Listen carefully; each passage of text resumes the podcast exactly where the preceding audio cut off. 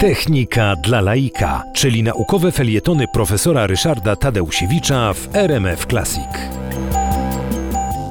To, że komputery mogą y, grać w ludzkie gry, a w szczególności w królową wszystkich gier, to znaczy w szachy, y, to już przychodziło do głowy y, pierwszym twórcom informatyki, Alan Shepard, Niklaus Wirth, Turing, wymyślali, że można zbudować algorytm, dzięki któremu komputer będzie grał w szachy.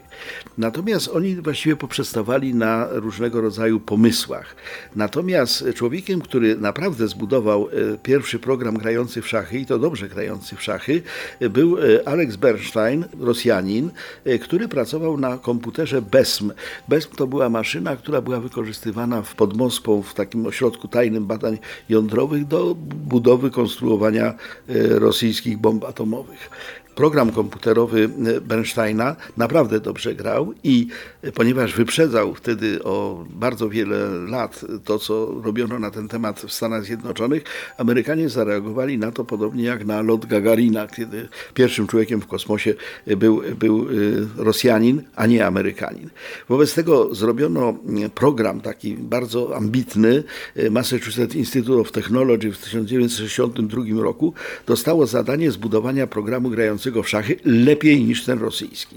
No, po paru latach pracy w 1966 roku powstał taki program. Nazywał się Kotok McCarthy od nazwisk twórców, którzy go zbudowali i ten program rzucił wyzwanie programowi rosyjskiemu. W latach 1966-1967 przez 9 miesięcy trwał mecz tego właśnie programu rosyjskiego przeciwko temu programowi amerykańskiemu i okazało się, że program amerykański przegrał 3 do 1, czyli po prostu Rosjanie w tym wypadku mieli w tych programach szachowych ogromną przewagę.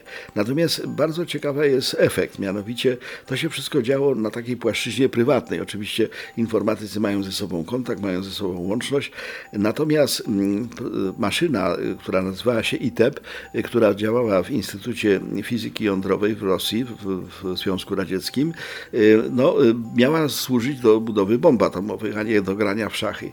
I wobec tego, jak ten sukces, niewątpliwy sukces programu rosyjskiego nad amerykańskim został ogłoszony, to skutek był taki, że Aleksander Kronord został wyrzucony z pracy, pozbawiony tytułu profesorskiego i ukarany za to, że ośmielił się maszynę, która miała być do celów określonych, zastosować do czegoś tak niepoważnego jak gra w szachy.